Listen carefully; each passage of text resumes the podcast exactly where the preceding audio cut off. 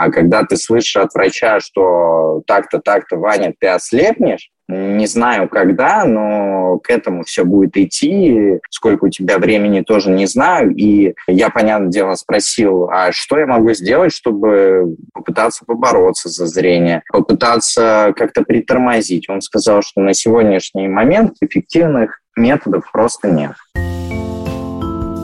Всем привет, это подкаст «Со дна постучали». С вами по-прежнему Лола Сайтметова и Наташа Ямницкая. Мы продолжаем делать подкаст и говорить о сложных ситуациях и о том, как люди справлялись. Может, кому-то сейчас нужен свет в конце тоннеля. Он есть в историях наших героев. Они открыто говорят о диагнозах, делятся переживаниями и болью, а еще рассказывают, что лично им помогло справиться с трудной жизненной ситуацией. Сегодня мы хотим познакомить вас с незрячим блогером, который, как он сам говорит, смотрит на мир своим сердцем – а еще Иван Ерхов – первый в России слепой блогер, создатель социально ориентированного мотивационного YouTube-канала «Жизнь в темноте». Он открывал установку 300 на вышке, самые массовые прыжки с 10-метровой вышки под руководством топового акваблогера – и стал первым незрячим с приобретенной слепотой, который взошел на западную вершину Эльбруса и снял об этом документальный фильм. Ваня всегда был общительным парнем, учился, играл в нескольких театрах, был в составе юношеской сборной по футболу в университете. А в 19 лет стал замечать, что ухудшается зрение. Сначала не придал этому значения, решил, что что-то не так с очками или линзами. Но ситуация оказалась чуть серьезнее. Медики поставили диагноз пигментный ретинит. При этом заболевании перестают работать фоторецепторы в глазу, который отвечает за возможность видеть. Врач сказал, что в скором времени Ваня потеряет зрение и никаких методов, которые могут затормозить этот процесс, сегодня нет. Как привыкнуть к новой реальности, в которой нет света? Как обустроить быт и научиться передвигаться по городу? И как при этом еще делать классные проекты? Ваня рассказал в нашем выпуске.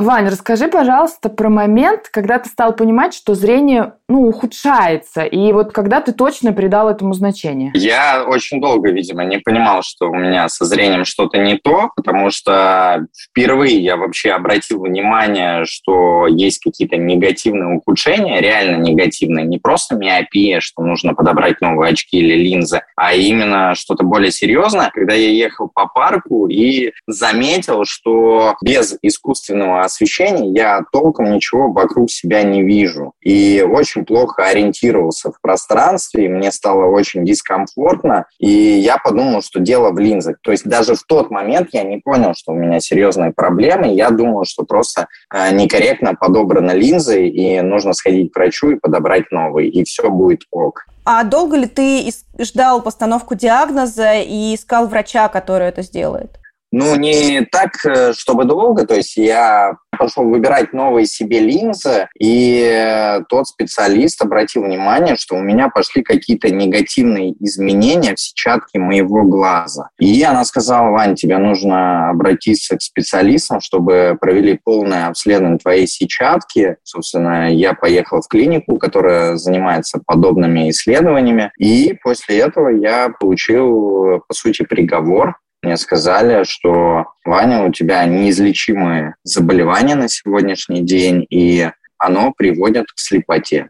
Как быстро это случится, прогнозировать невозможно. Кто-то может до 60 лет ездить на машине и там уже совсем в старости испытывать реальный дискомфорт и какие-то проблемы вообще в самостоятельной ориентировке на местности. Либо это может случиться очень быстро. К несчастью, в моем случае все вспыхнуло очень неожиданно и протекало весьма и весьма быстро.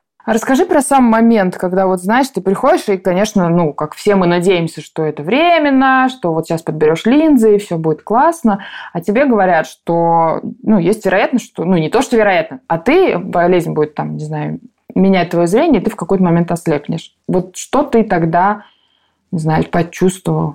Ну, я в тот момент был со своей девушкой, с будущей своей женой. Э, после я с ней...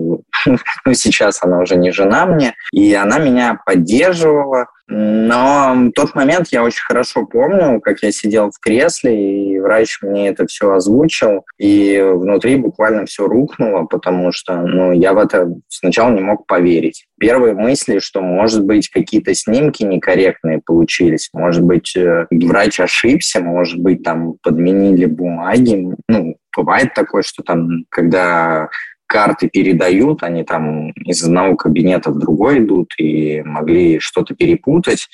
Но чем больше я беседовал, тем больше я понимал, что вряд ли тут могла быть какая-то такая банальная ошибка. Я просто не мог поверить в то, что я слышу, и моя жизнь, наверное, разделилась на до и после. А сколько тебе тогда было лет? Лет мне было всего 19, то есть моя жизнь только начиналась.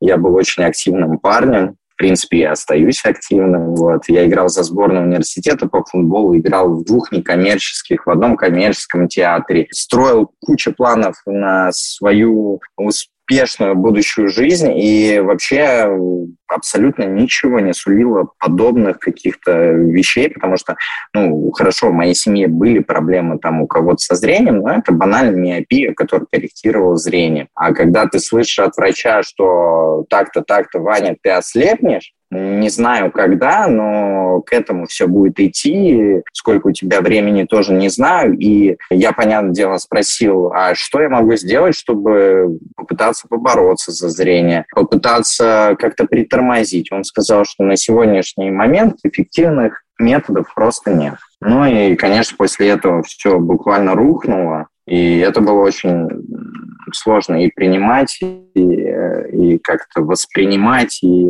осознавать. То есть я, ну, обратно мы ехали там молча, и я, вернувшись домой, просто начал штудировать интернет э, про это заболевание. Ясное дело, я первый раз его в жизни слышал. То есть мне даже в тот момент не пигментный ретинит поставили, мне поставили топето-ретинальную абиотрофию с периферической дистрофией, какое-то такое замудренное название. Но потом выяснилось, что у меня все-таки просто пигментный ретинит, и как бы все остальные слова, они, по сути, лишние. То есть это, наверное, для врачей. Слушай, я только единственное, знаешь, что не поняла? Там в каком-то видео ты рассказывал на Дзене, что были какие-то операции. Я пытаюсь понять, это вот те способы спасти зрение или, или что? Ты менял в операции по смене хрусталика или замене а, еще что-то. Что это за операции и зачем они были нужны, и кто как бы о них стал тебе говорить?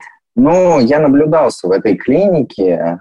Там действительно хороший врач, хороший профессор, передовые технологии насколько вообще они имеются в нашей стране, там все по последнему писку моды. И в какой-то момент у меня в правом глазу просто появилось темное пятно, такое темное, через которое я ничего не видел. И когда я приехал на прием, я уже начал разбираться сам в заболеваниях, в каких-то осложнениях своих, как настоящий офтальмолог, и знал, что у меня там есть определенное уплотнение на сетчатке. По томографии моей сетчатки это можно было увидеть. И я предположил, что, может быть, это пятно, уплотнение как раз не дает мне видеть вот центры, который у меня выпал из зрения на правом глазу. А мы подумали, что можно сделать такую операцию, которая называется витректомия, и убрать это уплотнение. И, как мне сказал в тот момент врач, будет Ваня лучше на грамм или на килограмм. В любом случае лучше, но типа я сказать не могу, ничего обещать не могу. И в тот момент э, никто не предполагал, что после операции во время операции у меня в глазу случится спазм сосудов, и правый глаз просто перестанет видеть. А тебя вот потом, кстати, спрашивал, что не жалел ли ты об этой операции? Да нет, я не жалел, как бы, что жалеть. Я пытался сделать, что я мог в тот момент, и это было взвешенное решение. Я как бы понимал, к чему идет, и мне было обидно, потому что врач сказал, что будет в любом случае лучше, на грамм или на килограмм я не знаю, но он говорил, что будет лучше, и никто, конечно, предположить не мог такой реакции. Хотя при пигментном ретините такое возможно, потому что одно из явлений, которое вообще развивается при этой болезни, нарушается питание сетчатки, и сосудики, которые туда поступают, они становятся тоненькие, как ниточки. И так и, видимо, во время этого вмешательства операция не самая простая, как раз такое и произошло. То есть там пытались потом мне эти сосуды как-то прокачать, там сосуды расширяющие всякие вливали в меня литрами, но Единственное, что от этого было, это ощущение того, что у меня что-то алое в глазу. Видимо, сетчатка активно заливала, заливалась кровью, чтобы она хоть как-то, может быть, восстановилась, начала работать. Но все, как бы я просто тупо перестал видеть правым глазом. Вторая операция, она была проще, это была катаракта. Это тоже сопутствующее заболевание из-за того, что всякие биохимические процессы нарушаются в глазу, там много негативных процессов идет, и, по сути, у меня помутнел хрусталик, но эту операцию я уже делал, когда мой левый глаз видел уже не так много, было мутновато. На какой-то короткий срок операция дала мне эффект, но фоторецепторов в глазу уже осталось настолько много, что я там, по сути, с каждым днем видел ухудшение что я вижу все хуже и хуже, и все идет к тому, что это мгла и мерцание, фотопсия. Скоро совсем захватят э, мой глаз, и я ничего не буду видеть. Скажи, пожалуйста, а вот ты, когда начал терять зрение, то что тебе пришлось изменить в своей жизни, например, в быту, для того, чтобы хоть как-то к этому всему адаптироваться? В быту мне прежде всего пришлось научиться организовывать порядок вокруг себя. То есть слабое зрение, отсутствие зрения, она обязует, что ты должен быть организован, педантичным, а, грубо говоря, того же будешь требовать и от близких, потому что если ты хочешь что-то там находить, то важно, чтобы никто не переставлял там твои вещи с места на место, чтобы там, не знаю, сахар и чай стояли в одном месте. Желательно, чтобы никто не расставлял кружки, потому что там, не знаю, убираясь на кухне, можно там случайно эту кружку смакнуть, разбить, а потом ползать, собирать эти стекла там на ощупь, это очень сложно. Нужно было научиться как-то пользоваться телефоном. Сначала я пользовался голосовым помощником, то есть какие-то задачи с помощью него решал. И до последнего момента, пока я видел, я как-то обходился Siri, но когда уже совсем это стало невозможно, я все-таки включил скринридер, VoiceOver, я пользуюсь айфоном, а это вшитая программа как раз э, универсального доступа, который специально разработан для людей незрячих. Как она работает? Очень просто, когда ты вводишь пальцем там по экрану, та область, куда ты наводишь, озвучивается тебе голосом. И там двойным касанием ты выбираешь ту или иную иконку. И вот эти вот вещи постепенно я постигал, узнавал, и, конечно, моя жизнь вообще постепенно менялось, потому что каждому этапу потери зрения я как-то адаптировался. Я очень долго ездил за рулем, когда у меня уже было не очень хорошее зрение, я продолжал ездить, там больше головой крутил. Как-то пытался выкручиваться из этих моментов, потому что жизнь кипела, продолжалась, и я пытался как-то ну, максимально успеть все, что я могу за то время, пока я хоть что-то вижу. Когда я перестал видеть, конечно, это был очень сложный психологический этап, и этап адаптации. Я пытался запомнить, где что лежит. Начал многое хранить в голове систематизировал пространство вокруг, начал просто пространство запоминать руками, что, где, как. Ну и постепенно таким образом я адаптировался делать все не глядя. Слушай, а расскажи еще вот о чем. Ты говорил про девушку, с которой ты ездил э, к врачу, и потом она стала твоей женой. Вы в тот момент обсудили, как вы будете жить, когда ты ослепнешь? Ну, никто не ожидал, что болезнь будет прогрессировать до победного, видимо, и мы обсуждали эти вопросы, ну, как это бывает, мы были молодые, много было чувств друг к другу, и как бы просто закрывали глаза на какие-то вещи. Ну, в целом, этот этап жизни должен был пройти. Я так считаю, что моя бывшая жена подарила мне двух прекрасных детей, которые являются сильнейшей моей жизненной мотивацией. И именно они помогают мне не сдаваться, не опускать руки и всегда идти только вперед. Ставить перед собой какие-то новые цели, задачи и обязательно добиваться победы, потому что э, я хочу быть для них примером, для подражания, чтобы они не стеснялись того, что папа не видит, чтобы они всегда могли сказать, что папа не видит, но он крутой и делает такие вещи, которые многим здоровым просто не под силу. И многие здоровые никогда этого не смогут сделать. Слушай, а каково быть инклюзивным? Э, ну, во-первых, каково быть интересно инклюзивным таким ребенком, который вот с пеленок фактически растет с, э, с инклюзией такой вот под боком? И каково быть папой, когда ты не видишь. Меня даже чисто бытовые моменты интересуют, потому что о ребенке в принципе нелегко заботиться, но вот когда твои дети с тобой, то что для тебя самое сложное? Что самый такой э, челлендж для тебя? Ну, самое сложное, очевидно, что это логистические какие-то задачки, то есть перемещение. Это для любого слепого человека обычно самая сложная история. Куда-то самостоятельно передвигаться. Но когда у тебя ребенок под боком, за ним еще и сложно следить.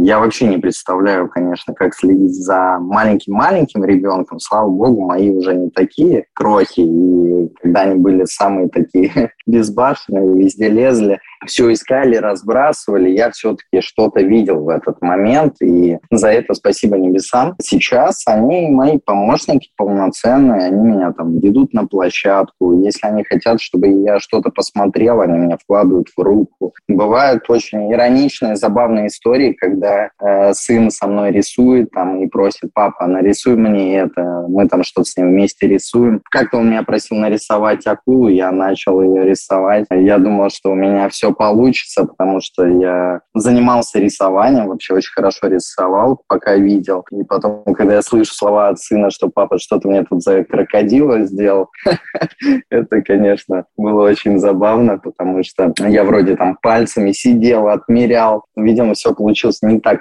красиво, как я нарисовал у себя в голове. И он сказал, что, слушай, папа, я лучше нарисую. вот. Ну, много разных веселых историй бывает. В принципе, что я могу сказать? Кого быть вообще инклюзивным таким поколением, это вопрос скорее к моим детям, но я могу сказать, что они прям настоящие инклюзивные люди, которые спокойно относятся к разным нозологиям, которые не покажут там пальцем на слепого, на человека на коляске. И они очень гуманные, человечные, и это круто. Они воспринимают людей такие, какие они есть. Это самое важное, это то, для чего там я веду свой канал, то, для чего я вообще веду и создаю весь свой контент. Это для меня прям очень ценно. Они умнички, и я верю, что вот такое поколение в какой-то момент э, сделает наш мир только лучше, только более доступным, что все люди смогут себя чувствовать комфортно. А быть папой, наверное, зрячим, незрячим, вообще разницы нету. Ты в любом случае папа, и спрос для тебя, с тебя всегда одинаковый, потому что ты должен также с ними лазить, рисовать, там, не знаю, выкручиваться, рассказки. Не читать, так рассказывать ну, по памяти. Я понимаю, что я там не мог им прочесть книги, но поэтому мне приходилось придумывать. Мы придумывали персонажей, я им рассказывал с удовольствием. Мы даже играли в прятки, и это тоже очень забавно, как вот слепому искать, но я находил методы, искал их и, в принципе, находил достаточно хорошо, и с удовольствием играют в эту игру. Расскажи, пожалуйста, я правильно понимаю, что в какой-то момент стали, ну, там, не знаю, портиться отношения с женой или что-то стало меняться в ваших отношениях? Что, на твой взгляд, стало причиной развода? Я читала, что ты не просто пережил этот период. Ну, развод невозможно просто переживать, потому что там мои дети, которых я очень сильно люблю. И вообще моя жизнь в тот момент была непростая. Это был такой переходной этап, когда мне нужно было найти новые смыслы и научиться, по сути, жить по-новому. А я не могу сказать, что явилось причиной. Ну, в жизни такое бывает, люди сходятся, расходятся, и как бы не обязательно быть слепым, чтобы развестись там со своей женой. У людей просто так бывает, что они сходятся и расходятся, и тут как бы не связано все с инвалидностью наверняка были какие-то моменты, которые усугубились из-за того, что я перестал видеть, какие-то трения стали более выявлены. Но никто не гарантирует, что если бы я не потерял зрение, этой бы история не случилась. Может, она случилась бы еще быстрее или, может быть, чуть позже. Поэтому я это не анализирую, это как бы пройденный этап моей жизни, и сейчас я предпочитаю смотреть вперед в свое светлое будущее, И хочу верить, что действительно рано или поздно я увижу наш прекрасный мир. Нет, поздно не надо, давайте рано. Увижу наш прекрасный мир, э, своих близких, друзей и, конечно, деток. То есть это то, о чем я хочу думать. Кстати, про возможность увидеть. Я тут читала новость. В общем, Во Франции человеку, полностью ослепшему 40 лет назад, удалось частично восстановить зрение благодаря терапии с использованием светочувствительных белков, содержащихся в водорослях. Да, да. Этот вид терапии назвали оптогенетикой. Он основан на свойстве определенных белков контролировать нервные импульсы, импульсы клеток сетчатки. И там у пациента тоже был пигментный ретинит, и благодаря тому, что ему доставили с помощью вируса вот эти гены в глаза, то он смог видеть, правда, ему для этого понадобились специальные очки, но благодаря вот этой терапии и этим очкам он смог различать очертания предметов, увидел, кажется, очертания перехода, белые полосы перехода на дороге. В общем, он впервые смог хоть как-то восстановить зрение. Вот что ты думаешь об этом? И если бы тебе сейчас предложили сделать такую операцию, ты бы как отреагировал? Ну, я знаю об этой новости, я даже больше могу рассказать об этом, что он не просто увидел через три месяца э, контуры зебры, через полгода он увидел на столе количество предметов, которое лежало перед ним, и смог их посчитать. Очки нужны были для того, чтобы направлять световую волну на сетчатку глаза, и не абы как, а в нужном получается, нужной длины световую волну преобразовывать и отправлять на сетчатку, чтобы стимулировать вот эти фоторецепторы водорослей и кораллов. Абсолютно верно, он не видел 40 Получается, нет. 40 лет у него был диагноз пигментный ретинит, и не видел он 20 лет. А это круто, круто, и это внушает оптимизм, такой сдержанный, конечно, потому что до зрения, я как понимаю, там еще далеко, но все-таки это уже определенного рода прорыв. Стал бы ли я делать такую операцию? Ну, наверное, пока бы нет. То есть у меня, слава богу, есть время, есть терпение, я готов подождать тот самый заветный метод, который максимально сможет помочь в моем случае и даст мне максимально хороший результат на выходе, чтобы я там не очертания, может быть, смог увидеть, а чтобы я смог увидеть действительно что-то более предметное, объектное. Для меня это важно. А ты можешь, кстати, рассказать сейчас о своих глазах? Вот ты сейчас вообще ничего не видишь? Или, ты, если, или у тебя есть какое-то остаточное зрение, ты распознаешь светотени? Как это происходит сейчас? Нет, я сейчас абсолютно ничего не вижу. Многие сомневаются, конечно, особенно в проектах, которые я веду, там на YouTube-канале «Жизнь в темноте». Мне часто пишут, да нет, нет, вы что, он видит, там, как он смотрит в камеру. Ну, тут все очень просто, что есть просто технические наработки, которые позволяют там хоп-хоп, оператор сказал, Ваня, я здесь, и я посмотрел в эту область, и как бы создается иллюзия, как будто я смотрю в камеру. На самом деле в моих глазах плотная мгла, такая густая, как туман, абсолютно беспросветный, и мерцание, фотопсия, такая вот субстанция непонятная, которая постоянно мерцает. Мерцание, чтобы было понятно, легко описать зимой, когда мы идем там ночью и смотрим на фонарный столб, там сыпется какая-нибудь мелкая крошка снежная, и она мерцает на фоне этого фонаря. Вот такое вот мерцание у меня в глазах, хаотичное, вездесущее и мгла. Мгла, она в зависимости от внешнего освещения, либо темная, либо более светлая, то есть э, она меняет чисто контрастность. То есть если яркий свет, она такая более светлая, какая-то серо-светлая и мерцающая. Когда темно, то есть более темная.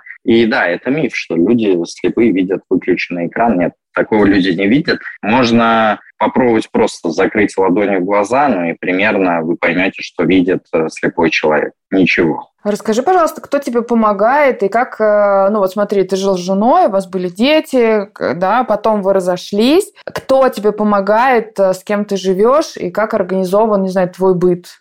А, да я живу сейчас в отчим доме, все очень просто, со своими родителями на данный этап. И как бы часть какой-то нагрузки, спасибо им, они с меня снимают, потому что у меня сейчас очень плотный график, и хорошо, что мне не всегда нужно готовить себе, это очень сильно облегчает жизнь. Там не всегда мне нужно ходить в магазин, я вообще это дело не, не сильно люблю, мне проще что-то заказать. И мы живем вместе, и, конечно, детки сюда приезжают, и родители мне с ними помогают, то есть им прям отдельная благодарность за это. Но я как бы спокойно отношусь к разным вариантам своей жизни. Легко могу представить, что я буду жить там отдельно в своем доме и думаю, что проблем у меня никаких не будет. Наоборот, у меня везде будет мой фэншуй, мой идеальный мир, и никто не будет наводить беспорядок разбрасывать вещи, там, не знаю, устраивать мне какие-то подставы, и я буду чувствовать идиллию и гармонию.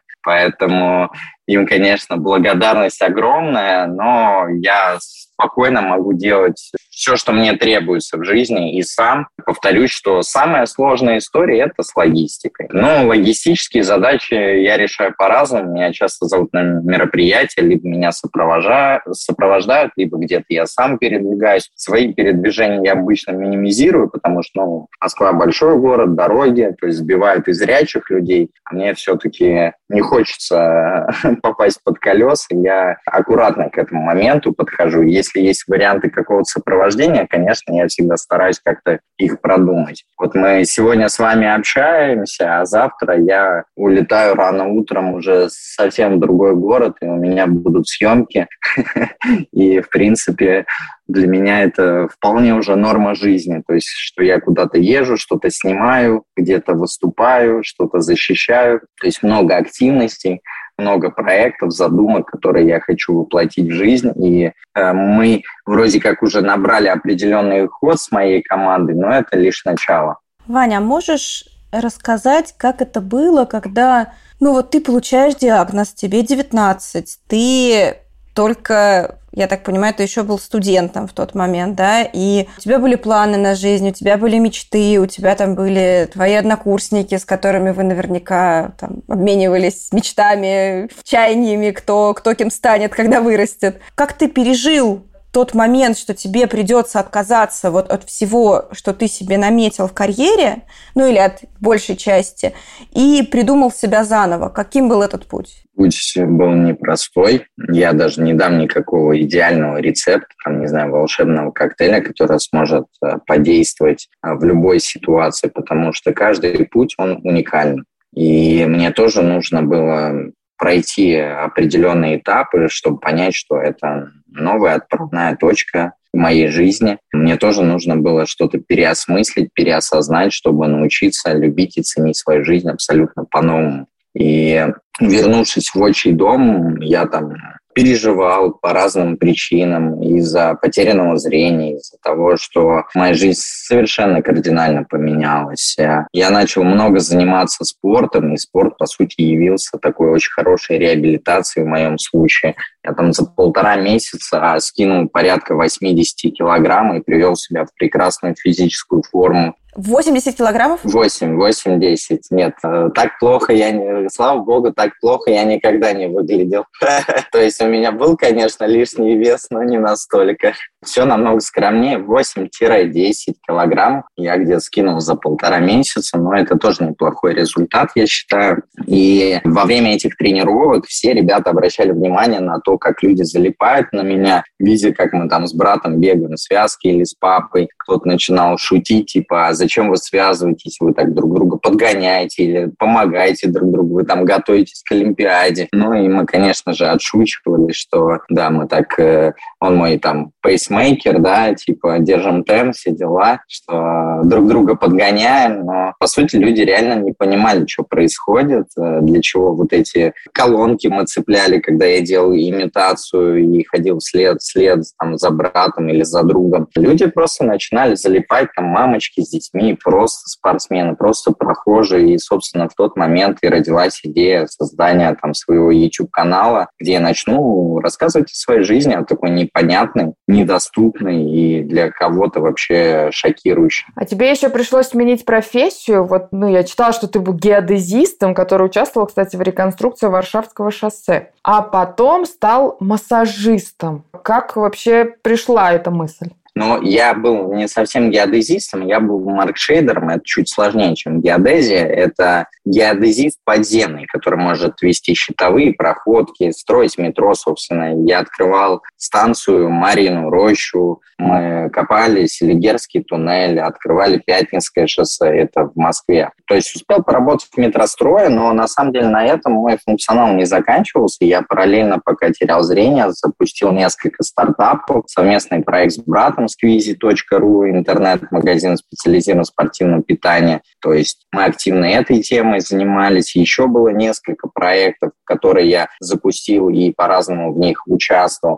То есть я вообще такой, в принципе, разносторонний парень был всегда. С одной стороны инженер, с другой стороны меня всегда манили какие-то истории, связанные с запуском своих проектов, и я это делал успешно, и даже какое-то время потом ребята со мной консультировались, как оптимизировать разные бизнес-процессы. За это время я изучил SMM, маркетинг, я хорошо руководил процессами, хорошо собирал команды для разных проектов. Мне это достаточно хорошо удавалось. Я думаю, что эти скиллы и навыки мне помогают активно и сейчас, потому что мне удается реализовывать э, масштабные истории, например, как э, проект «Слепую на Эльбрус», будучи тотально незрячим, хотя многие говорят, что там это невозможно, Ваня, это абсурдно и так далее. И э, здорово, что я успел пройти такой жизненный путь и набрался так много полезных навыков и знаний за это время. Действительно, в тот момент, когда мне было особенно тяжело, я начал изучать разные техники массажа, там и был и классический, и русский, в общем, разные стили. И был период, когда я занимался массажем, у меня образовалась своя клиентура, своя база, но все я это делал, так сказать, для отдушины. Я немножко переключался, как-то разряжался таким способом. То есть э, я нашел какое-то дело, которое мне нравится, и которое может приносить мне какой-то доход. Но в тот момент я еще и параллельно развивал свою историю, связанную с блогерством, и потом просто моя э, вот такая общественная деятельность, мои проекты вытеснили массаж, и мне просто стало не до него. А ты скучаешь почему-нибудь вот из того, чем ты занимался? И чем не занимаешься больше сейчас? Ну, я скучаю много почему, на самом деле. В первую очередь я скучаю по закатам, рассветам, по природе, по близким мне и дорогим людям. Я хочу видеть своих детей. Я скучаю потому, ощущению, когда ты можешь, там, не знаю, прийти с работы, завязать шнурки и побежать в парк на пробежку, и никто тебе не нужен для этого процесса. Ты можешь бежать, быть в своих мыслях и просто бежать и бежать, куда глаза глядят. Я скучаю по ощущению там машины, руля. Я водил и очень любил это дело. Особенно любил кататься в ночное время, когда мало машин. И это тоже помогало мне как-то отвлечься, разгрузиться когда я уставал. То есть много вообще, почему я скучаю, и это нормальный процесс. Но э, я как бы дозированно это делаю, потому что я верю, что когда-нибудь я все это повторю, и сильно уж циклиться по этим вещам не стоит. А вот к разговору все это повторю. Есть какие-то вообще ну, не знаю, научные разработки, которые дают надежду, что зрение может вернуться? Да много разработок, на самом деле. Сейчас очень много направлений разных интересных. Там и оптогенетика, которую мы уже называли, там есть регенеративная медицина, которая э, заточена на то, чтобы восстановить потерянное зрение в исходном виде, то есть всякие инъекции стволовыми клетками, то есть э, восстановление своих тканей. Есть генное редактирование, например, очень известный метод лечения от доминантного типа наследования пигментного ретинита ретинита есть такой препарат люкстурна. То есть сейчас э, его колят в Америке, и он типа позволяет э, при доминантном пигментном ретините избавиться от этой болезни. То есть происходит исправление той самой ошибки и как бы восстанавливается зрение естественным путем. Вроде как слышал, что в России тоже хотят э, какое-то количество инъекций там деткам, по-моему, сделать. Это такая секретная информация, которая особо не разглашается. Инъекции очень дорогие, каждая стоит 425 тысяч долларов, то есть э, нужно их две обычно, потому что глаза – это спаренный орган, и отсюда такая выходит очень внушительная сумма – 850 тысяч. Люкстурная – это эффективный метод лечения, который внушает оптимизм, что совсем скоро это лечение будет разработано по всем типам наследования для всех каких-то заболеваний, может быть, появится какой-то более универсальный. И я вообще верю, чем больше будет эффективных препаратов, тем более будет э, доступная цена у них ну, правила рыночной экономики никто не отменял. И еще есть э, бионические глаза, это технологический подход, когда тебе в сетчатку э, вживляют светодиоды, выводят камеру, и, собственно, через эти специальные очки ты там тоже что-то будешь видеть. А, уже вживляли, в том числе и в Москве, Argus 2, но он, конечно, ничего общего со зрением не имеет, но я слышал, что какая-то компания австралийская, что ли, они тоже сейчас делают свой бионический механический глаз и проводили тесты, там 256 было диодов, и там человек уже видел более-менее объектно. И говорят, что скоро они сделают бионический глаз с сетчаткой такой искусственной, где будет 1200, 56 диодов, и ты там будешь э, спокойно читать тогда книжку, и все эти разработки вселяют оптимизм. Уже давно ведущие офтальмологи говорят, что в ближайшие 5-10 лет проблема слепоты будет э, решена раз и навсегда. Вот. Я это слышал 5 лет назад. Будем надеяться, что еще 5 лет и точно все будет решено. А там, конечно, время покажет. Слушай, а тебе из этих решений что больше всего нравится? Вот если бы тебя сейчас спросили, какую операцию ты готов сделать, ты скорее там за технологическое решение или за медицинское решение? Что тебе больше нравится? Стать человеком-киборгом или подождать э, возможности там, медицинского решения вопроса, что-нибудь уколоть и зрение получить? Ну, я как бы об этом, конечно, думал. А я бы больше хотел восстановить свое зрение. Это прям идеальный вариант, и это настоящая мечта. Но если будут бионические глаза, которые будут давать возможность видеть не хуже, чем обычный человек, а может быть даже круче, да, все помнят Терминатора, там приблизил там, не знаю, поменял освещение, контрастность. Почему нет? Можно и такой вариант рассмотреть. А еще глазами взял, сразу сфотографировал, фокус навел. Ага, да, да, да. Тоже, тоже, в принципе, интересно. Конечно, хочется восстановить свое, но если будут и другие варианты, то что тут уже выбирать, мне кажется, не приходится. Намного круче видеть, чем, там, не знаю, ждать, пока тебе восстановят твое зрение, вот как ты хотел. Кстати, а эта поломка, это генетическая история? Или, э, то есть она передается по наследству, или это случайная поломка, просто не выиграл в генетическую лотерею? Хороший вопрос. А я не выиграл в лотерею, хотя с какой стороны посмотреть, наоборот, может быть, я и выиграл, потому что мой случай один на 3 миллиона. Чем мне лотерея, чем мне победа? Так бы в денежных лотереях побеждать. Мое заболевание наследственное официально, но тут все неоднозначно, потому что у меня не доминантный тип наследования, у меня не рецессивный. Как говорится, вообще гены – это намного более сложная история, и у меня, у родителей в каких-то там пазлах были поломки. И эти пазлы сошлись. И шанс, что они сойдутся, был очень маленький. Я уже озвучил. Один на три миллиона и что они встретятся, то есть э, с одинаковыми поломками в каких-то там э, генах, причем не основных. И вот так получилось, и мои дети, детки, конечно, будут носителями вот этой поломки, но чтобы у них никто не болел, в плане детей, то им просто нужно будет сделать ген-тест, чтобы их партнер э, не имел такую же поломку в себе. Или, возможно, делать ЭКО? Да нет, там не нужно такое делать, как там не такая поломка. То есть даже если у него будет э, гениальное совпадение, как у моих родителей, там и то нету стопроцентной вероятности, там вероятность какая-то очень низкая, что это повторится. Мои дети, они просто будут носителями, ну, вот как родители. И вообще никто не гарантирует, что какие-то такие проблемы могут возникнуть. То есть, а если у партнера не будет вот аналогичной проблемы, то там вообще все будет в порядке. Слушай, а расскажи про твой проект, который ты делаешь на Ютубе, вот этот канал «Жизнь в темноте». Что тебе он дает, и есть ли уже какие-то, я не знаю, прибыль финансовая, не знаю.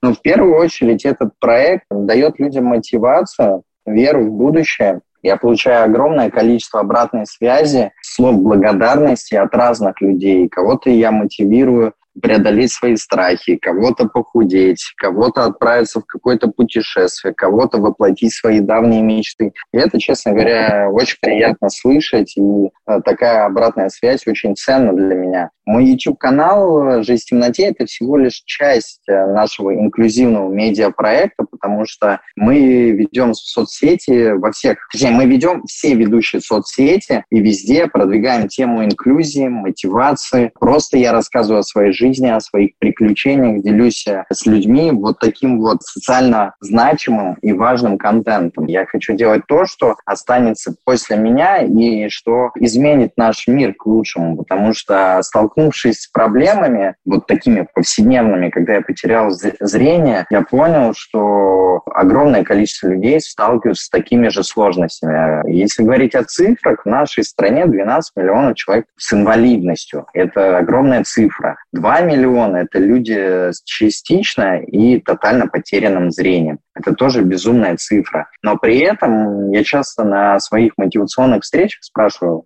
Типа, ребят, да, вы часто видите людей с инвалидностью. Сейчас уже чаще, конечно, особенно в крупных городах, но бывает, что никто за свою жизнь, кроме меня, там никого не видел. Ни колясочника, ни слепого. Это говорит о чем? Что эти люди сидят в четырех стенах, что они замкнуты, что они не то что не живут, они, скорее всего, выживают и вообще непонятно как. С помощью своих близких, там, не знаю, друзей. Кто-то хоронит свои мечты, не имеет никаких целей, потому что ну, какие цели могут быть, если общество ну как, как правильно сказать, общество не понимает вообще инвалидности, не знает, что это такое. У нас есть постсоветское наследие, когда люди были все здоровы, а если э, люди были нездоровы, их просто отправляли за 101 километр в закрытые города, где они трудились, и никто о них просто не слышал, не знал, и вообще все было в порядке. И сейчас, когда видят меня с тростью или людей на коляске, есть разные реакции. Кто-то обходит стороной, кто-то боится посмотреть и закрывать глаза глаза детям, чтобы они, не дай бог, не посмотрели и, не дай бог, не заразились воздушно-капельным путем такой же, там, не знаю, мутации как они считают. Кто-то просто смотрит со стороны и вроде как э, думает помочь, не помочь, либо просто смотрит со стороны. И есть уже люди, конечно, которые готовы приходить на помощь, и это круто. Я вижу очень много позитивных изменений, но мы еще далеки от совершенства, мы э, далеки от толерантности, э, чтобы воспринимать именно людей э, вот таких, как себя, потому что ну, никто у нас в жизни не застрахован, что он не сядет в машину, не попадет э, в аварию, не окажется на коляске, или никто не застрахован, что что-то случится, упадет кирпич, там, потеряет зрение. Это нормальный процесс, что инвалидизация общества в целом, она растет, потому что медицина развивается, и тупо людей больше спасают. Это круто. И я считаю, что на такие вещи нельзя закрывать глаза. Нужно создавать доступную среду, нужно давать э, людям равные права в плане обучения, работы, чтобы не было никаких дискриминаций. Ты упомянул, что есть люди, которые вами вдохновляются. У меня такой короткий вопрос. Каково тебе служить вдохновением для других? Есть такое замечательное выражение, называется inspiration porn,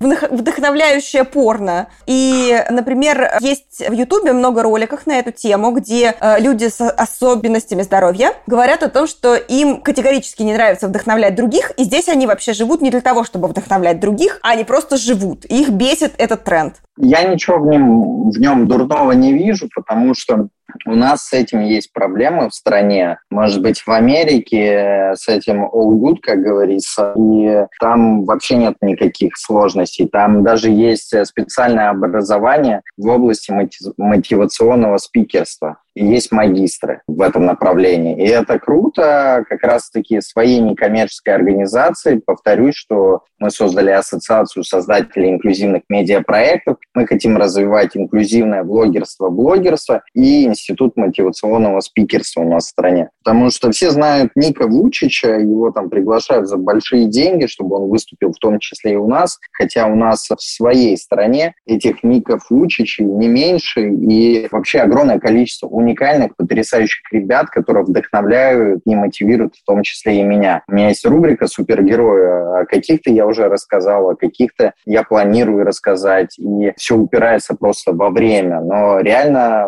очень много сильных, жизнеутверждающих, мотивирующих историй. И если ты можешь это делать, если ты можешь вдохновлять и поднимать людей, чтобы они верили в себя, верили в свои мечты и цели, почему нет, занимайся этим, как говорится, каждому свое. Кто-то не хочет это делать, и это тоже право человека. Но если мне удается вдохновлять людей, если мне удается получать от них такую ценную, важную обратную связь, я считаю, что это определенный обмен энергетикой. Я отдаю, но при этом я получаю это вот в таком виде обратной связи. Действительно, у вас был вопрос, Ваня, получается ли как-то монетизироваться? Да получается. Я не собираю миллионов просмотров, потому что контент глубокий, социально значимый, важный. Многие находят в нем свои смыслы. И вот эти комментарии, вот эта обратная связь, она ценнее миллионов там, просмотров и вот этих денег, которые можно заработать на этих просмотрах.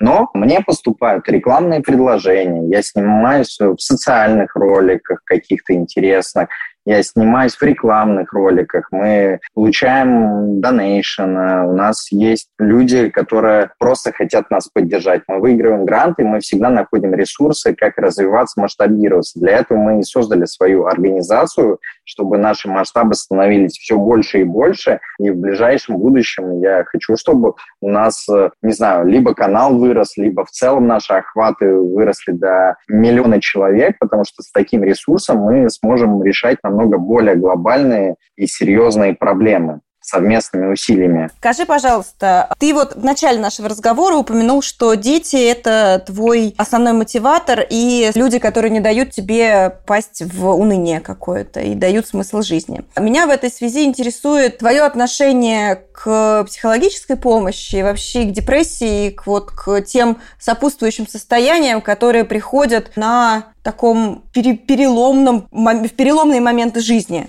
Что в вашем... Ну, я так понимаю, что ты активный участник вашего комьюнити, людей, у которых есть проблемы со зрением. Вот насколько у вас популярна психотерапия или какие-то еще виды помощи, которые помогают пережить эти сложные моменты, и как лично ты к этому относишься? Ну, это очень философский вопрос, и он совсем не короткий, потому что о нем можно только говорить час, потому что мой жизненный опыт, он был один, и у меня не было психолога. А я все как-то переживал сам э, внутри себя, и мне нужно было пройти те этапы, которые я прошел. И когда я потом в реабилитационном центре встретился с психологом, она сказала мне следующее слово, слова Ваня. Если будет время, заходи со мной просто пообщаться. Она сказала, что психолог нужен кому угодно, ты сам можешь быть для кого угодно психологом. Это говорю, заходи просто со мной поболтать.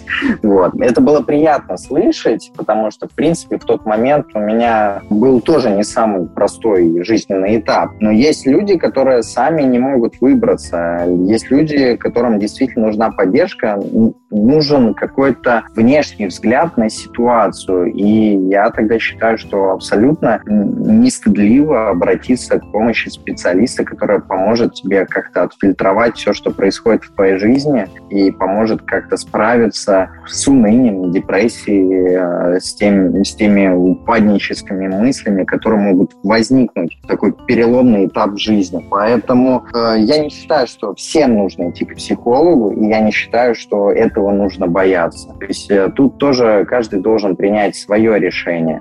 Например, я получаю удовольствие от того, что у меня получаются какие-то проекты, какие-то мои задумки начинают работать и действовать. Кстати, реально технологии меняют жизнь в лучшую сторону, особенно у незрячих и слепых. И раньше все незрячие становились автоматически массажистами или сборщиками включателей и выключателей, да, и это как бы была все, единственная история. Ну, окей, может быть, еще музыкантами. Сейчас основные финансовые финансы я зарабатываю инвестициями. И многим людям вообще это непонятно, как такое возможно, что слепой парень может заниматься трейдингом, инвестициями. А это та область, которая позволяет мне платить зарплату моим сотрудникам, э, помогать моим детям и в том числе содержать себя. То есть опять полнейший диссонанс, да, слепой блогер, да еще и инвестор. Но я не люблю какие-то стандартные истории. Наверное, в этом-то и смысл, чтобы раздвигать границы, которые у людей возникают. Потому что все границы в голове, не зря так говорят. И главное верить, главное мечтать, ставить перед собой цели. Как я люблю говорить э, знаете, у меня есть такая фраза «побольше мечтайте, да, верьте в себя, в свои э, цели, идите к ним и с должным стремлением и упорством у вас обязательно все получится. Главное действовать, несмотря ни на что. Вот действуйте, несмотря ни на что, и все у вас обязательно получится. А еще Иван Ерхов предприниматель. Он запустил несколько успешных онлайн-стартапов, работающих по сей день. Плюс ко всему Ваня инвестор. Может, его знания могут быть полезны и вам. Также Ваня регулярно выступает в роли спикера и сам проводит мотивационные встречи, вдохновляет и рассказывает, что мир без границ. Мы дадим все ссылки на соцсети нашего героя в описании выпуска. Там много интересного. А с вами был подкаст «Со дна постучали», и мы продолжим знакомить вас с людьми, которые оказались в трудных жизненных ситуациях и смогли справиться. Спасибо, что вы с нами. Услышимся через неделю.